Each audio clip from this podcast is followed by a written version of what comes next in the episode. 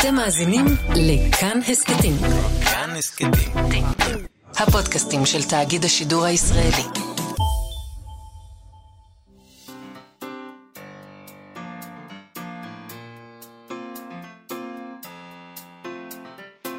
מה שכרוך. עם יובל אביבי ומה יעשה לה.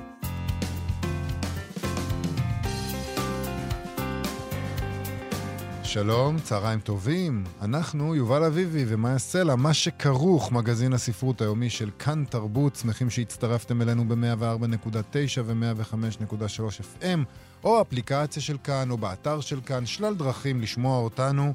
אה, שלום גם לתמר בנימין ורועי קנטן שעושים איתנו את התוכנית. תודה לכם.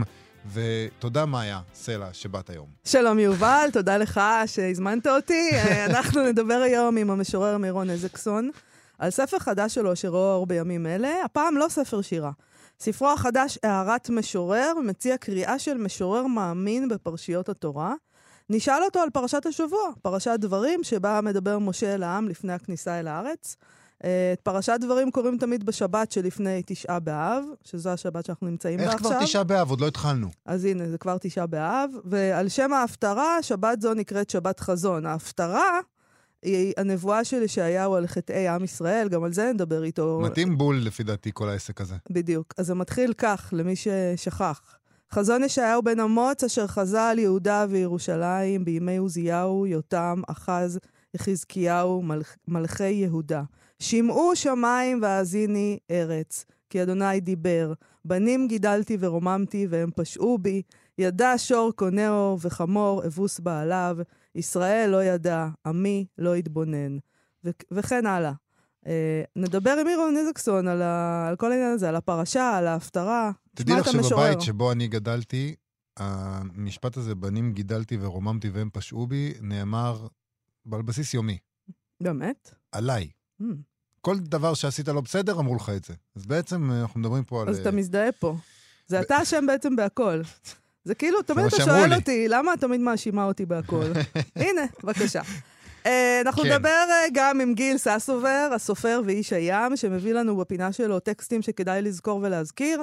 היום הוא ידבר איתנו על אי ציות אזרחי של הנרי דיוויד טורו. המסע פורסמה לראשונה בשנת 1849, בכתב העת פייפר אסתטיק, תחת השם התנגדות לממשלה אזרחית. נדבר על הטקסט הזה. אני מרגיש. שיש תים לתוכנית יצא- היום. יצאה תמה. משהו לא על- התכוונו. משהו אולי על- כן על התכוונו, אני לא בנים יודעת. שפושעים ו- ו- ואי ציות ודברים כאלה. ומי אשם? מה אנחנו מנסים לרמוז? אה, טוב, נבין בסוף התוכנית אולי, אבל נתחיל עם פעולה של משורר. אה, אילן ברקוביץ' הוא משורר ומבקר שירה, בעל טור ממוסף תרבות וספרות של הארץ. אה, כבר חודשים רבים הוא גם אקטיביסט שמאיץ בחברי הפייסבוק שלו לעשות פעולות, מעשים, ללכת להפגנות, להיות פוליטיים. צריך להגיד, הוא תמיד אקטיביסט. הוא גם עשה, אה, הוא רוצה שפרס ספיר אה, יינתן גם למשוררים, אז הוא הקים את אה, פרס נפיר. נכון. וזה תמיד איזה אפקט חצי קומי כזה, אבל הוא תמיד עושה דברים. כל הזמן עושה דברים. הוא סונט עכשיו בעיקר במשוררים הפסיביים. אלה שלא אומרים כלום ולא עושים כלום, ולפני שבוע הוא החליט uh, לעשות מעשה של סולידריות חברתית, והודיע שיש לו בבית עשרות עותקים משלושת uh, ספריו, משלושה מספריו, חרובים, חרוזים והמשורר האשכנזי האחרון. הוא מבקש לעשות משהו מועיל לזולת, לתרום באמצעותם חבילות מזון למשפחות נזקקות, שזה דבר מדהים. כך הוא כתב בעמוד הפייסבוק שלו, חבילת מזון אחת בארגון לתת עולה 150 ש"ח. אני תורם אחת כזאת, וקורא לכם ולכן לרכוש את שלושת ספריי אלו בכל מחיר שתרצו. בסכום הכסף שיצטבר, נרכוש ביחד עוד חבילות מזון ככל האפשר. דבר יפה. אתמול הוא עדכן בהתרגשות כך, לפנות הצהריים התבצעה בהצלחה תרומה בת 2,700 שקלים חדשים, שהם 18 חבילות מזון למשפחות נזקקות דרך ארגון לתת. התרומה הזאת התאפשרה בזכות רכישת ספרי, ספרי השירה שלי, חרובים, חרוזים, והמשורר האשכנזי האחרון, על ידי משוררים ומשוררות, אה, בני משפחה, וכן בתוספת תרומה של חבילת מזון אחת מצידי. ככה בדיוק מקיימים סולידריות חברתית אמיתית. אלף תודות לכל מי שסייע למבצע הספונטני הזה להצליח. זה הרבה מאוד אנשים שקנו את ספריו, לפי נכון. החישוב שלי. לא, אני יודע, אבל יותר מעשרה. אה, כן. אה, נכון, זה באמת סולידריות וזה באמת יפה מאוד. אה, כל הכבוד. אה, אנחנו נעבור לדבר הבא. אתה יודע, דיווחנו פה, התעסקנו פה לא מעט ב- בירידים של שבוע הספר, שבוטלו השנה מפאת המצב. כן. ו- וזה היה קשה לבטל את, ה- את היריד של שבוע הספר. מאוד. סמל אהוב, אה, מספק עבודה ופרנסה, מזרים דם בעורקי תעשיית הספר, ו- פעם ראשונה מאז ש- מאז שהתחילו לעשות את זה. ומעולם לא בוטל. בכל ו- המלחמות והפיגועים נכון. ועניינים, רק נכון. השנה. אז הנה גיליתי אתמול שיש ירידים שלא התבטלו. למשל, יריד הספרים השנתי של המבשר ועיריית ירושלים. המבשר זה עיתון חרדי, יומי. תראי, את גילית שהם לא התבטלו, אני גיליתי שזה קיים. נכון. אני- לא ידעתי שזה קיים. בשבוע שעבר התקיים היריד הזה. יאמר לגנותנו? לא ידענו. נכון, נכון. לא, אבל צריך להודות, לא ידעתי. לא ידענו. בשבוע שעבר התקיים היריד הזה, ככה כתבו באתר הידברות. הוא התקיים, לפי מה שהם כותבים, בהתאם להנחיות משרד הבריאות, במתכונת קורונה מיוחדת, עם מערך טלפוני מיוחד לרכישה ישירה של ספרים מעשרות מכוני הוצאה לאור וחסידו, וחסידיות, לצד uh, הרשתות המובילות uh, אורח חיים ועוז והדר, כאשר כל ההזמנות מסופקות עד לפתח הבית. זה דבר מדהים. פשוט כאילו הקימו מערך טלפוני, וכנראה זה עבד. כדי לשמור על הנחיות משרד הבריאות, קטלוג יריד הספרים מופץ בכל רחבי הארץ, כולל שליחה בפקס, במייל, בוואטסאפ, בעמדות נדרים פלוס בכל רחבי הארץ. ידעת שיש דבר כזה, עמדות נדרים? לא. לא, אני עד אני עכשיו לא לא- לגמרי סגור על מה זה. מה זה עמדות נדרים? צריך אני לבדוק לא את זה. לגמרי סגור על מה אוקיי. זה, אבל אני מניח שזה מין דבר כזה. את יודעת, יש כל מיני... אה, עמדות נדרים זה מקום שאתה נודר בו? זה מקום שמתירים את הנדר. אני- מה קורה? כרגע מבחינתי, זה מה שזה אומר זה שהאנשים האלה ישתמשו בכל אפיק מידע של, בכל אפ- ערוץ מידע אל הציבור שהם רוצים לשרת, ישתמשו בו. נכון. שזה דבר מדהים. הם לא אכפת להם פקס, מייל או וואטסאפ או אה, נדרים פלוס. הם אומרים, יש מישהו בצד השני, אנחנו נשלח משם. שזה גם חילונים יכולים אולי ללמוד מזה. תפסיקו עם הזה וזה. איפה שיש, תלכו על זה. טוב, הלאה.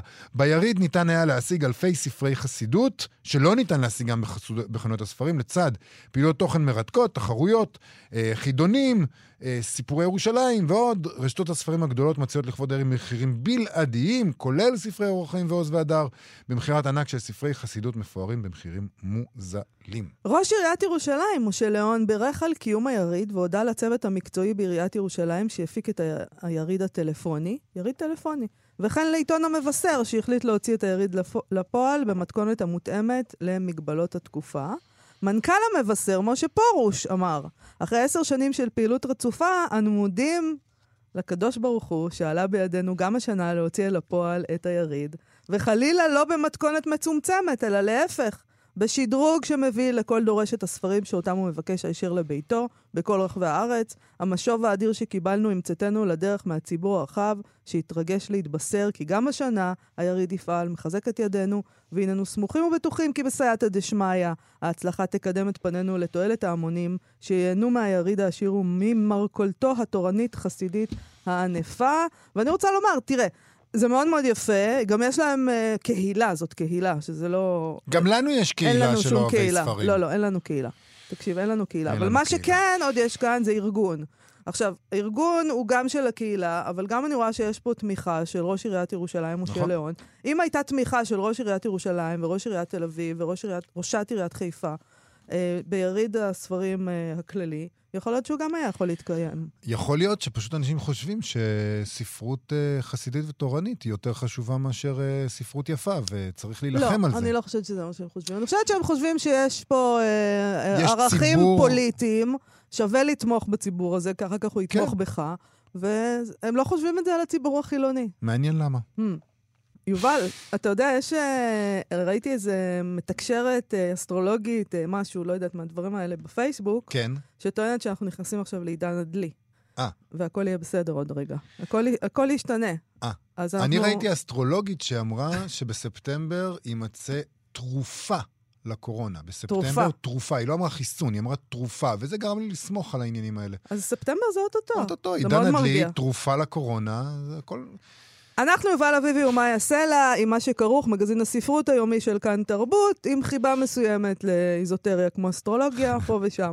אה, שזה- אבל זה עכשיו אמיתי, אנחנו נדבר על דבר הכל. רציני. אנחנו קוראים השבוע את פרשת דברים, הפרשה הפותחת את חומש דברים, שזה החומש האחרון, היא מורכבת מאחד הנאומים של משה לקראת מותו ופרידתו מעם ישראל. הוא גם בא איתם חשבון על כל מה שהם עוללו בדרך, במדבר. אנחנו נמצאים עכשיו בשבת שלפני תשעה באב, ההפטרה היא חזון, שזו הנבואה של ישעיהו על חטאי עם ישראל. טקסטים מאוד דרמטיים וגם מאוד אקטואליים. מירון uh, חטא איזקסון הוא משורר וסופר, פרופסור לספרות באוניברסיטת בר אילן, חתן פרס נשיא המדינה לספרות עברית ופרס ברנר לשירה. הוא פרסם עד כה 12 ספרי שירה ושישה ספרי פרוזה, והוא מוציא כעת את הספר הערת המשורר בהוצאת רסלינג, שבו הוא מציע קריאת משורר בפרשיות התורה. לא שירה הפעם. זאת אומרת, זו קריאה של משורר. אבל מצד שני קריאה של משורר, נכון. לא קריאה נגיד של פרשן או של... אה, נכון, או של משורר. רב. אז כן. אה, בוא נגיד שלום למשורר מירון איזקסון. שלום וברכה, וטוב לשמוע אתכם. חשבתי על זה שאמרתם על אה, מזל דלי. כן. אפשר להגיד בחילוף אותיות זה יוצא גם ליד. אז נקווה שהיא ליד האמת, גם אם זה לא. את תשמע, אסטרולוגיה וכל זה, זה תמיד ליד לא האמת. נכון, זהו, למה? תנו. רגע תקווה אינסופית. את יודעת- זה כמו למלא לוטו, יש איזה רגע של תקווה, שאתה אומר, אולי אנחנו נכנסים לעידן הדלי, לא, זה לא... ותגלו עכשיו זה קצת משהו. שונה מלמלא לוטו. סליחה, זה דבר חשוב, ואני מתנצל, אה, מירון, אנחנו חייבים ללבן את הסוגיה הזאת רגע. בהבדל בלוטו וטוטו ודברים האלה, זה שבסוף יש תוצאה מוחלטת. או שזכית, נכון. או שלא זכית. באסטרולוגיה, אתה תמיד זוכה. זה כמו המכונות נכון. האלה של ילדים בני שלוש, שאתה מכניס שקל ואתה תמיד, כל כל אחד ניחוש מוציא נכון, סוכריה. זוכה. כן, כי אתה קורא את זה, ומיד מיד אתה אומר לך, וואי, זה נכון, זה בדיוק אני. אני בול מזל בתולה, איך היא נכשה? יובל, האסטרולוגית דיברה על תרופה בספטמבר. כן. זה דבר... את היא מכירה, היא מאוד נועזת, כי מכירה- ספטמבר זה עוד מעט. את מכירה את שבתאי צבי? ב- לא או, באופן אישי, או. אבל... את יודעת שהמאמינים שלו, גם אחרי שהנבואה הוכחה כלא נכונה, הגיעה העת ולא קרה, הם המשיכו להאמין בו. אז בוא כן, נדבר עם אירון כן. אני- כרגע, אני- ברשותך. בטח, בטח, בטח, אני אשם, אני אשם. תשמע, אני רוצה אולי, לפני שניגש לפרשת השבוע, כי אני... אני זה, זה הדבר המרכזי שאנחנו רוצים לדבר עליו, אני רוצה לדבר על עצם כתיבת הספר. בעצם כן. אני רוצה לשאול אותך, למה החלטת להציע את הפרשנות שלך לפרשת השבוע, פרשנות של משורר, הערת המשורר? תראי, הערת משורר, אני אגיד לך, זה מלווה אותי מאז שאני ילד. אני הרי גדלתי בבית מסורתי, אבל אני בוגר גימנסיה הרצליה.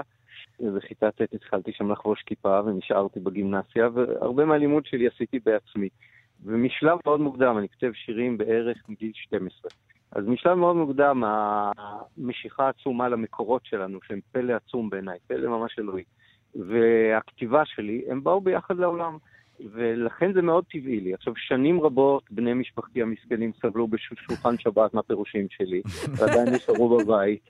אני זוכר, אחד הרגעים הכי מרגשים היו לי, שאחת מבנותינו, שהיא שבת הייתה פעם ראשונה אצל חברה, ושאלתי איך היה, היא אמרה לי, היה טוב, אבל היה חסר לי דבר התורה שלך. חשבתי שאני נופל מהכיסא, כי לא, לא חשבתי שהיא בכלל מקשיבה לי. רגע, אבל זה- כשאתה אומר את דבר התורה שלך בשולחן, הם עושים פרצופים כאלה של זה, או שהם משחקים אותה. מגלגלים עיניים, או שהם משחקים אותה כאילו זה מעניין אותם? אה, יש ויש, יש ויש. אוקיי. עכשיו, אחר כך, במשך שנים ארוכות בבית הכנסת שלנו, בכל שבת אני מדבר, לפני שנים ארוכות פנו אליי מעיתון הארץ, כי כנראה העדיפו שזה יהיה משורר ולא רע, ואני פתחתי או חנכתי שם את הטור על פרשת השבוע, מהמם. ואז החליטו אותי שם טובים ממני, כמו הרב בן הילאו וכמו הרב סבתו, ואני התחלתי את זה. זאת אומרת, זה משהו שמעסיק אותי הרבה שנים. ואני מרגיש בתורה כוח אה, עצום של, אה, של שירה. במובן זה שכשיש שיר בתוכך, את לא יכולה להגיד אותו אחרת. כשאומרים למשורר, תגיד מה אמרת בשיר, ברגע שהוא מתחיל לומר את זה, זה לא השיר. את כן. יודעת את זה. כן. ו- ואותו דבר התורה, ברגע שנגיד אותה אחרת, זה לא כמו כל הספרים המוזרים שמספרים לנו את התורה ואת המקרא במילים שלהם והורסים לנו את הכל. אה, כבר היום יש ילדים שלומדים תנ"ך, את- אתם יודעים, לא לפי המקור. עכשיו, הכוח של התורה הוא להעביר מצב נפשי, אמוני, תודעתי, באמצעות הכתיבה הפלאית של התורה. ולהבדיל שיר זה בקטן גם זה. מעבר לזה, אני מוצא בתורה על ידי מילים מסוימות שאולי פרשנים ותלמידי חכמים גדולים ממני לא שמו לב, שמאפיינים דוג... אה, דמויות מסוימות, רמזים למקומות. תסתכלו למשל בפרשה שלנו, פרשת דברים, יש ביטוי הואיל משה בארץ התורה. יש רק עוד מקום אחד בתורה שיש הואיל משה, שאני זוכר שהואיל משה לשבת יחד עם יתרו, אז. עם ציפורה וכל זה. עכשיו, הואיל משה, זאת אומרת, הסכים משה. מה התורה אומרת לנו למעשה? שבתוכה יש כבר את הפרשנות של עצמה. אני לא מכיר עוד ספר כזה, זה מוזר לי לקרוא לתורה ספר, כי הרבה יותר מזה, בתוך התורה כבר יש את הפרשנות שלה, הואיל משה בארץ התורה. זה אומר לנו שהתורה היא כזאת פלילית שכבר כוללת בתוכה איך צריך לקרוא אותה. כן. עכשיו נלך הלאה מזה. כל המקומות שמזכיר עכשיו משה בתחילת פרשת דברים, בפשט אתה אומר, היה שייך שהוא יגיד את, המקומות ש... את המקום שמשם הוא מדבר. אבל, אבל הוא לא מדבר מהמקומות שהוא אומר, גם רש"י כותב את זה. למשל, במדבר, כתוב במדבר, אבל הוא לא היה במדבר, הם היו אז בערבות מואב. מה אומר רש"י? אלא בשביל מה שהכעיסו במדבר. או למעשה כתוב בערבה, אבל הם לא היו בערבה, אלא בשביל הערבה שחטאו בבעל פאור בשיטים. פתאום אתה מגלה שהמקומות שכתובים זה לא איפה שמשה היה, אלא המקומות משתתפים בסיפור שלו. התורה כותבת לנו לא איפה הם נמצאים עכשיו, אלא על מה הוא מדבר. ואז שאלתי את עצמי, מה משפיע יותר על אדם? המקום שבו הוא נמצא כשהוא מדבר? המקום שאליו הוא מתגעגע? המקום שבו קרו הדברים הקובעים בחייו? כל זה התורה עכשיו בכמה פסוקים מעבירה לנו בבת אחת, שכשואלים אדם מהו מקומך או איפה אתה, אז על אמת, ואדם פוסט-מודרני מבין את זה, אנחנו בהמון מקומות בבת אחת. כן. אני איפה שנולדתי, ואיפה שאני רוצה להיות, ואיפה שהחמצתי. אני לא רק עכשיו באולפן הרדיו וזה, אני עם כל החשבונות מאיפה שאני רציתי, והצלחתי והחמצתי, וזה חלק מה, מהפלא של התורה, ו, וזה חלק מהפלא של התורה, להעביר לדורות את הנאום של משה. זה לא נאום חד פעמי. זה, זה מה שאתה שכולל... גם כותב בספר, שבעצם יש לו תודעה היסטורית, הוא מבין שהוא לא מדבר פה רק עכשיו אל העם, הוא מדבר לא. אל האנשים שיבואו אחר כולנו. כך, אל כל הדורות. אל כולנו, וזה לא, זה נקרא, זה נקרא תורת משה. ובגלל הדבר הזה הוא עכשיו מדבר בפני הקהל. אגב, יש פה קטע עצום שרש"י אומר שהוא מדבר אל כולם, כי תמיד יש כאלה שאומרים, אם היינו שם, היינו יודעים להגיד לו, מה, מה אתה כועס עלינו? אם הייתי שם, הייתי יודע לתת תשובה. אתם מכירים את זה שמישהו אומר לך, אם אני הייתי במקום הזה, הייתי יודע כבר מה להגיד לבוס, או למורה, כן. או ל- לראש הממשלה. ברור, אתה, ברור. ו- והוא אומר, כולם פה, מי, מי שרוצה שיגיד משהו. Mm. עכשיו, הוא, מצד שני, הוא גם אומר להם דברים קשים, מה הוא אומר פה. להם בעצם? תראה, הוא, הוא, הוא, אומר להם, הוא אומר להם, תשמעו, קשה לשלוט עליכם, אני מנסה להעביר לכם אידיאל גדול וחד פעמי, את נבואת אלוהים. אה, אתם אה, העם שלנו, ואני חלק מכם, בלעדיכם אני לא רוצה. כמה פעמים הקדוש ברוך הוא הציע לי, בוא נוותר עליהם, תמשיך אתה, ולא רציתי. אבל יש לנו את הביטוי הנורא פה, איכה אשא לבדי תוככם ומסעכם וריבכם. הזכרת את תשעה באב, כן. ותמיד אה, מה היה קוראים את, ה, את זה, את הפרשה הזו דווקא ערב תשעה באב.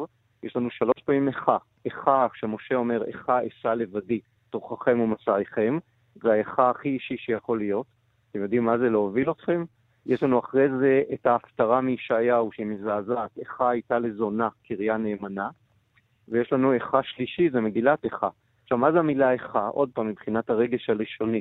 זה לא סתם איך. כשאתה אומר איכה, אתה שומע את הבכי. תראו את האותיות, א', י', כ', ה', איכה, זה קינה. Mm-hmm. זה איך זה יכול להיות, איך נכשלנו. זה איך נורא קשה. עכשיו, עוד נקודה שאני רוצה להגיד שהיא מדהימה. הוא הרי מספר מחדש את ההיסטוריה. והוא מספר אותה מזווית לגמרי אחרת. למשל, הוא מזכיר פה את השניים וחצי שבטים שיישארו בעבר הירדן. בספר במדבר אנחנו למדנו שהם אלה שפונים ואומרים בואו נישאר פה, אנחנו לא נכנסים עם כולם, והוא נורא נלחץ. הוא אומר, מה זה, אתם תשבו פה והאחרים ילכו לכם לבד, והוא מגיע איתם להסדר. כאן הוא כבר אומר את זה כנתון, אתם פה. Uh, הוא מזכיר את, את זה שהוא לא עובר את הארץ בכיש, בהקשר של הכישלון שלהם. אתם יודעים, עם החטא הסלע וכולי, הוא לא עובר, הוא לא מזכיר את הפירוט, אלא הוא אומר, גם אני, אה, הקדוש ברוך הוא יתענף, כעס גם עליי, גם אני לא אכנס. כן. פתאום אתה מבין למה הוא לא נכנס על אמת, כי לא יכול להיות שהדור שהוא הביא, הוביל, לא ייכנס, והמנהיג כן ייכנס. זאת אומרת, אנחנו פתאום רואים שבהיסטוריה האישית והלאומית, כל דבר, יש לו בלי סוף הסברים, ואף אחד לא סותר את השני. כמו שמישהו אומר לך, למה אתה יום עצובה? המון סיבות. למה הוא הצליח? באמת המון סיבות. לא, לא. אל תשאל. סליחה, זה למה היום שמחה. אוקיי. זה פחות סיבות. עכשיו, תראו עוד ביטויים שאני רגיש להם כזה. למשל, ותענו אותי ותאמרו טוב הדבר אשר דיברת לעשות. בפשט, מה זה ותענו, ותענו אותי? עניתם לי, replied. אבל מה זה בעברית לענות? זה גם torture. נכון. הוא עומד להם, חלק מהתשובות שלכם גם עינו אותי. יש את העניין, אבל... סליחה, יובל. בבקשה. יש את העניין הזה שדיברת עליו עכשיו של הדור. זאת אומרת, משה לא כן. נכנס לארץ, כי הוא מהדור הזה שאי נכון, אפשר, נכון. שלא נכנס. נכון. ואני מרגישה שזה ממש מאוד מאוד אקטואלי, כי הרבה פעמים אני מרגישה עכשיו שאני מסתכלת על ההפגנות, שאנחנו, הדור הזה שלא צריך להיכנס, אנחנו והמבוגרים מאיתנו. יש את הצעירים האלה שעכשיו אומרים לנו, חבר'ה, זה שלנו מפה. אה, שאנחנו הדור שלא מצליח לצפות. אנחנו לא צריכים להיות שם, אנחנו אנחנו צריכים צריכים לפנות את הבמה. מ- אנחנו צריכים. ללכת, אנחנו צריכים ל- ל- לשבת בשקט עכשיו, לתת להם. ולא הדור- הצלחנו במיוחד. אני, אני, אני על זה, אני, אני יודע שזה לא פופולרי, אני קצת חולק. זאת אומרת, אני חושב שיש לנו משבר הנהגה עצום, ובלי להגיד על פלוני או אלמוני, אנשים שלא מבינים איזה זכות היסטורית נפלה לידיים שלהם ומה, ומה, ומה מונח עליהם, והם הרבה הרבה הרבה יותר, כמעט כולם בינוניים מהעניין עצמו. כן. לגבי הדור שלנו, אני חושב שאנחנו לא מספיק מבינים שאנחנו ב- ב- בדור של פלא ונפט גדולים. אני חושב שסבא של אבי, שהיה ממחדשי הלשון העברית, דוקטור מזיה, הוא החליף את בן יהודה בר- בראש ועד הלשון העברית. כשהוא בא ארצה ב-1888, מה היה פה חוץ מטורקים וביצות וזה?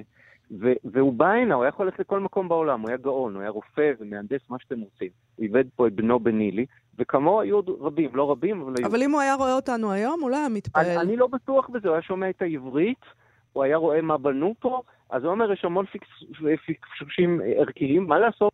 שלושת שבעיניי זה- הכ"פים, כוח, כסף, כבוד. לא יודעת. תשמעי, אני, את יודעת שלייבוביץ', שזכיתי ללמוד אצלו, היה תמיד, אוהב לצטט לו תמיד הרבה, את, הפילוס... את ההיסטוריון הבריטי, אה, שפרח כרגע, גיבון, שהיה אומר שכל תולדות המין האנושי זה תולדות הכישלונות. כן. ולייבוביץ' היה אומר, הוא אומר את האמת, אבל את חצי האמת. תולדות המין האנושי, תולדות הכישלונות, אבל זה גם תולדות המאבק נגד הכישלונות ונגד המחלות. המון אנשים כן נלחמים נגד החולשות ונגד הכישלונות, ובונים ועושים פה וכותבים ומוציאים ספרים ועושים תוכניות תרבות שאתם עושים. אני, אני, אני חושב שאנחנו בפלא שמלפני מאות שנים אבותינו רואים מה יש בארץ. את- אתם יכולים לחלוק עליי, כמובן. טוב, בשביל. זה אבל זה צריך... יפה לראות את זה נכון, ככה, אבל בשביל זה נכון. צריך באמת את הנאומי תוכחה האלה ואת אה, ואת הנבואות זעם וכולי וכולי. צריך משה, מה אפיין אותו? הוא היה הרי גיבור וחכם, אבל מה כתוב עליו? רק תכונה אחת שהוא היה מעל כולם. והאיש משה ענב מאוד מכל האדם אשר על פני האדמה. רק אדם ענב יכול לקלוט את כל הנבואה. כשמלאים, כמו רוב המנהיגים שלנו, כלום לא תקלוט. כן. אתה מלא, אתה כדור מלא.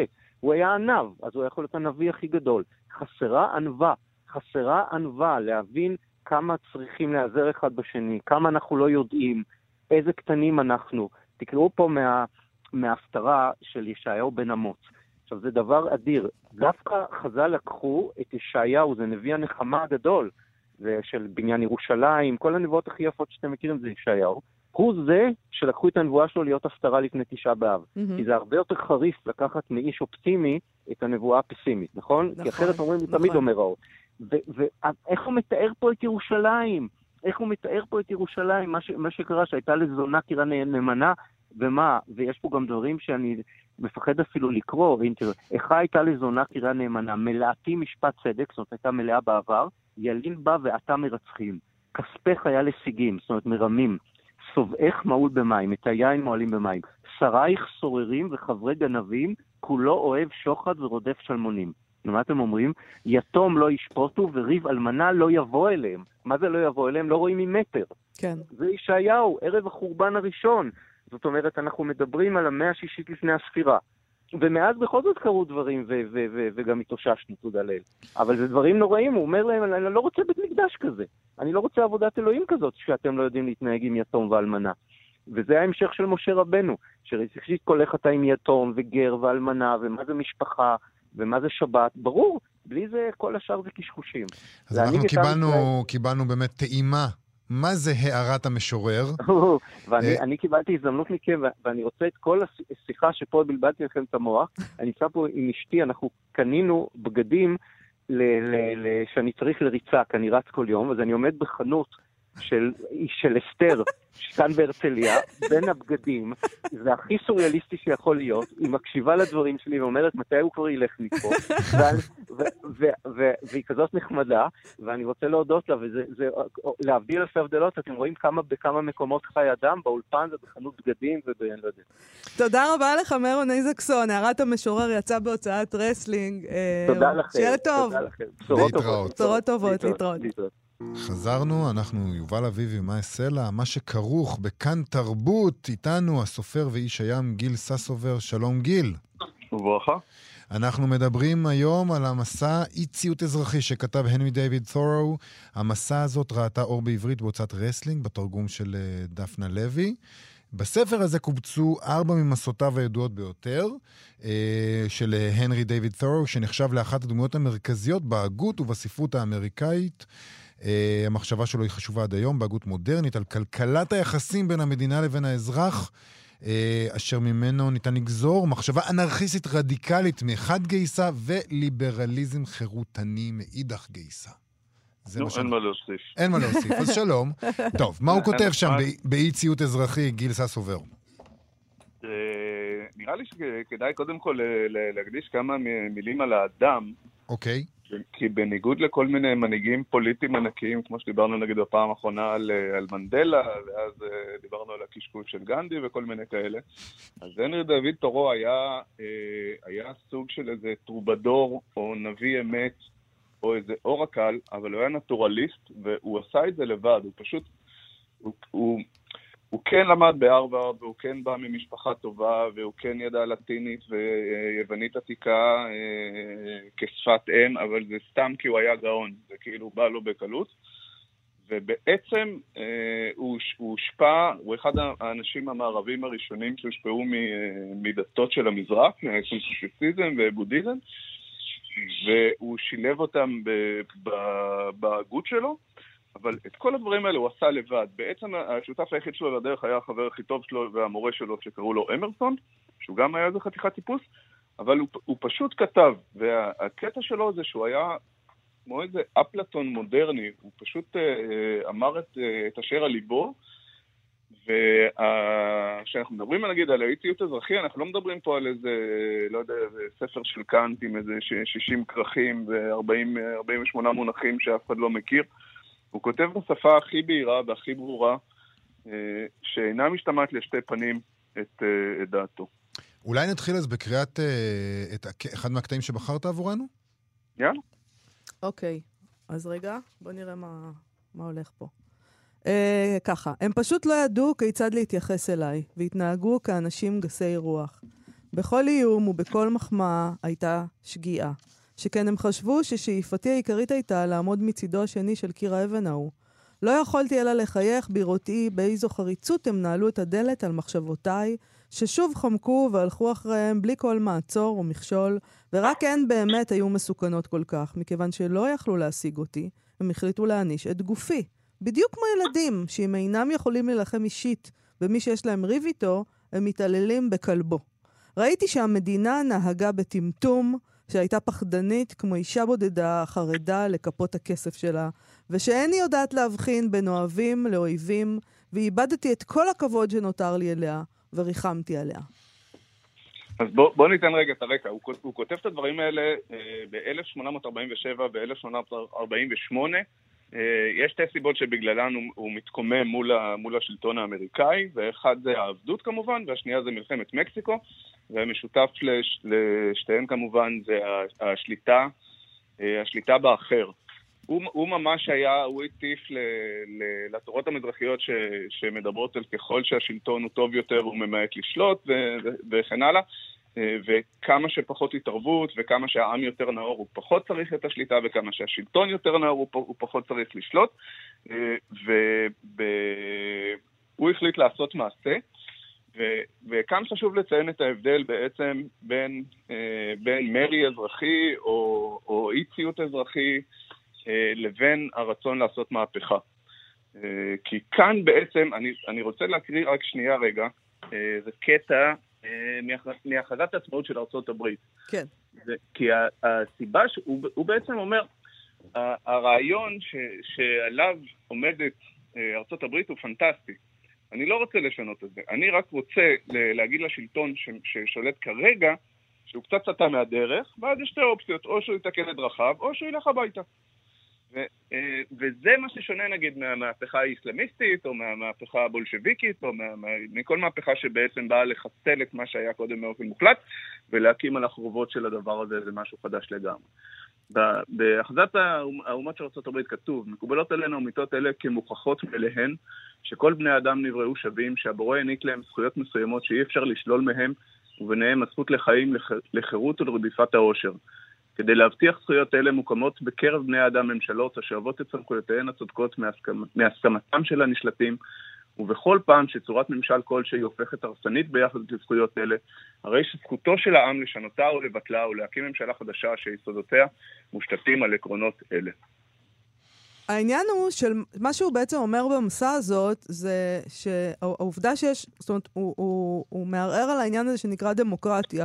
הוא אומר, זה שהרוב קבע, זה עוד לא אומר שאני צריך לציית לדבר הזה, אוקיי? אני, אני, אני, אני, יכול... אני, חושב, אני חושב שהפוך, אני חושב ש, שיותר מכל אחד אחר, הוא מקדש את הדמוקרטיה. הוא רק עושה הבחנה בין מה שאת כרגע אה, השגת כביכול את העיקר של הדמוקרטיה, והוא אומר, לא. העיקר של הדמוקרטיה זה הערכים, והשלטון של הרוב זה רק איזה, איזושהי פונקציה אחת בתוך הדבר הזה, ובשביל להגן על הערכים שהם בעצם, הוא, הוא לוקח את האדם, את, הוא, לא, הוא לא, אפילו לא רק את האדם, הוא לוקח את היחיד בתור איזה אומניפוטנציה, בתור איזה ענק בין ענקים, בתור איזה, איזה כוח ללא גבולות, שהתפקיד שלו זה לשמור על, ה, על האתרוג הקטן והמסכן הזה, על איזה, על איזה ציפור שהיא שבורת כנפיים ויושבת לך בכף יד, והחובה שלך היא להגן עליה. ככה הוא רואה את היחסים בין, בין האינדיבידואל לבין הדמוקרטיה. התפקיד של היחיד הוא פשוט לקחת אחריות על הדבר הזה, כי לבד היא לא יכולה. אבל הוא וה... קורא לאמצעים אה, אופרטיביים? הוא אומר ליחיד מה לעשות, או רק הוא אומר לו, אתה יכול לעשות? אה, הוא, הוא, הוא לא שלל הפגנות וכל מיני כאלה, אה, הוא, הוא מפורסם בזה שהוא הפסיק לשלם מיסים. הוא כאילו אבי הרעיון של מרד המיסים. אה, והוא שילם על זה בלילה אחד בכלא. זה מתחבר למה ש... נדמה לי שרבים היום היו מוכנים אה, לשלם עכשיו... אה, מחיר של לילה אחד בכלא בשביל לא לשלם מיסים יש יותר. יש עכשיו קבוצה כזאת שהתארגנה, נכון? אגב. נכון, פה, נכון. אז, לא אז, לשלם מיסים. אז הרעיונות האלה לא, לא חדשים. אבל כן, שוב, אני, אני רק אומר, הוא, הוא פשוט בא אה, להגיד לשלטון, סטית מהדרך, והדרך היא מאוד ברורה ומאוד פשוטה, ואו ש, או שתתקן דרכיך, או, ש, או שתלך הביתה. עכשיו, המקב, המקבילות אצלנו, הם, הם, הם, זה ממש מטורף, כאילו, כמה זה, כמה זה דומה, כן? אם זה, אם זה בכיבוש, ואם זה בגניבה ובאונס שמנסים לעשות לנו באישון לילה על כל מיני תק, תקנות הרי מה יש בבסיס הדמוקרטיה? יש, יש את החירות ויש את השוויון ויש את, אה, את זכות העיסוק ואת זכות אה, התנועה ואת את חופש הדיבור, את כל הדברים האלה, ש, ש, ב, שלא יודע, באיזו החלטה של איזה אה, וחצי, בשתיים בלילה, פתאום מודיעים לנו ש, שפשוט נלקחו מאיתנו, כן? Mm-hmm. ו- ואז באה שאשא כהן, הז'אן דארק המודרנית הזאת, וכאילו מצילה אותנו, ממש מצילה אותנו מידם, כאילו, אתה יודע, בא לי לעשות uh, פוסטר שלה על השמיים או משהו כזה. זה מדהים אבל... שזה הצליח. זה מדהים שזה הצליח, אני חושב שהמטומטם הזה פשוט הבין שכאילו אם הוא יוריד אותה, זה רק יפגע בו עוד יותר, אחרת הוא היה מוריד אותה, כן? הרי כאילו השליח שלו... אה, מיקי מכלוף זוהר כבר אמר לה כאילו שעוד לפני שהיא סיימה את המשפט, הוא אמר שיהיו לה חיים נעימים, אבל... אה, בוא אה, נקרא עוד קטע מה... מהספר? מהמסע? כן, זה, זה, הקטע, זה הקטע שמסיים את הספר לדעתי. אוקיי. ההתקדמות ממונרכיה אבסולוטית למונרכיה מוגבלת, ממונרכיה מוגבלת לדמוקרטיה, היא התקדמות לקראת כבוד אמיתי לפרט. האם הדמוקרטיה, כפי שאנו מכירים אותה, היא השיפור האחרון האפשרי בממשל? כלום אי אפשר לצעוד עוד צעד לקראת הכרה וארגון של זכויות האדם. לעולם לא תהיה מדינה חופשית ונאורה באמת, עד שהמדינה לא תכיר בפרט ככוח גבוה יותר ועצמאי, שממנו היא שואבת את כוחה וסמכותה שלה, ותתייחס אליו בהתאם. אני משעשע את עצמי בחזון על מדינה כזו שסוף סוף יכולה להרשות לעצמה להיות צודקת כלפי כל בני האדם ולהתייחס לפרט בכבוד כחבר, שאפילו לא תחשוב זאת לפגיעה בשלומה אם יהיו כמה שיבחרו לחיות בנפרד ממנה, לא להתערב בה, לוותר על חיבוקה, אך ימלאו את כל חובותיהם כשכנים וכחברים. מדינה שתניב פרי מהסוג הזה ותניח לו לנשור מיד כשיבשיל, תסלול את הדרך למדינה מושלמת ומפוארת עוד יותר, שגם אותה העליתי בדמיוני, אך עדיין לא ראיתי כמותה בשום מקום. בוא נגיד לסיום משהו על האופן שבו הוא ראה את האדם. האדם מבחינתו זה יצור פלאי. כן. אני, אני אגיד רק שני, שני דברים. אני אסיים במה שאנחנו רוצים לסיים, אבל אני, אני אגיד שכאילו בשביל להכיר את הבן אדם צריך להבין, נגיד שיום אחד הוא החליט לבדוק אם, אם הוא אכן מסוגל אה, לחיות אה, ללא חברה אנושית, אז הוא בנה בבוא ידיו איזה, איזה בקתה על איזה אגם וחי, וחי שם שנתיים לבד. אבל אני חושב שהוא, אה, ש, שתורו אמר את אחד המשפטים הכי יפים שנאמרו אי פעם, הוא אמר, חוששנו כי אלים אנו, או אלים למחצה. נכון, יפה. חוששני כי אנו אלים ואלים למחצה. גיל ססובר, אה, תודה רבה לך על השיחה הזאת. אה, בשמחה. להתראות. להתראות. ביי, להתראות. שחררו את המושכות זה שלנו מפה הנחיות חדשות גון בן ארי. אי ציות אזרחי, הכל אנחנו משתלב. כאן תרבות, מה שכרוך, עם סטטוס ספרותי לסיום, הפעם של יושבה סמט שיינברג, היא מפרסמת מכתב שכתב ז'בוטינסקי לאורי צבי גרינברג. אתמול צוין יום מותו של זאב ז'בוטינסקי, כ"ט בתמוז. ז'בוטינסקי, המשורר, הסופר, המתרגם, הבית"ריסט, המנהיג הציוני, וכך כותבת יושבה סמט, כסף? אין. על כן, אינני יכול עדיין להציע הצעות מדויקות, אבל יהיה כסף, כמובן. לא יספיק, כמובן נסבול. אין דבר. זאת השורה התחתונה במכתב הזה ששלח ז'בוטינסקי להצג בשנת 1936 מוורשה, בו הציע לו להקים ביחד עיתון. ויש בשורה הזאת את כל חירוף הנפש, הרעב, השיגעון והפיקחות שדרושים לרוח גדולה כדי שתסער. כמובן, נסבול, אין דבר. והנה המכתב. אדוני הנכבד, לאורי צבי היקר, מאוד שמחתי להסכמת אדוני לבוא, אבל אני רוצה יותר, שיבוא להשתקע לוורשה בירת תבל, וניצור יחד עיתון יומי, או אפילו שניים. קצה נפשי בסמרטוטים שנשתעבדנו להם עד עתה.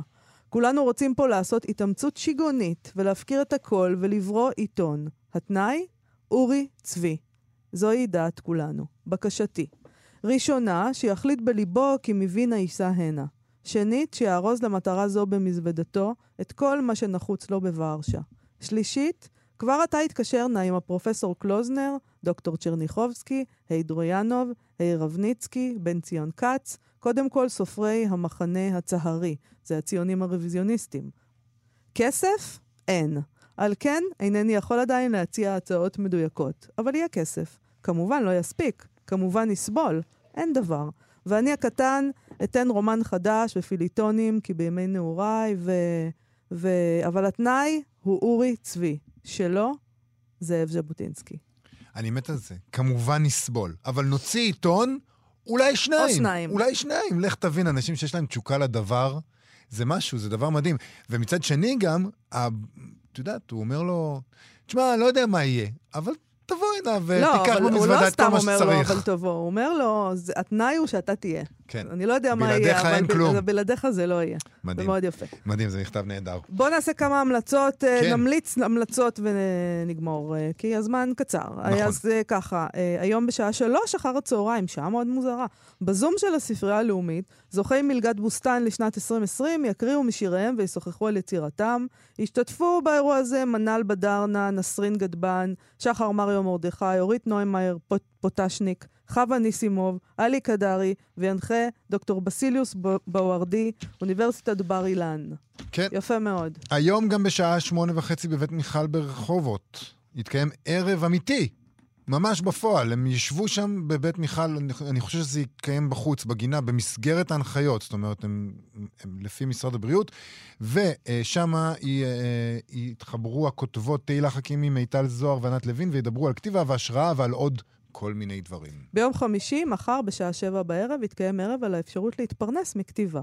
זה יקרה בחנות התל אביבית לשם שינוי, החנות העצמאית שפתח יפתח אלוני ונועדה לשנות את דפוסי התשלום לכותבים ולכותבות. השתתפו באירוע הזה אלי שמואלי, דורית וייסמן, יובל ליבליך ויובל יבנה.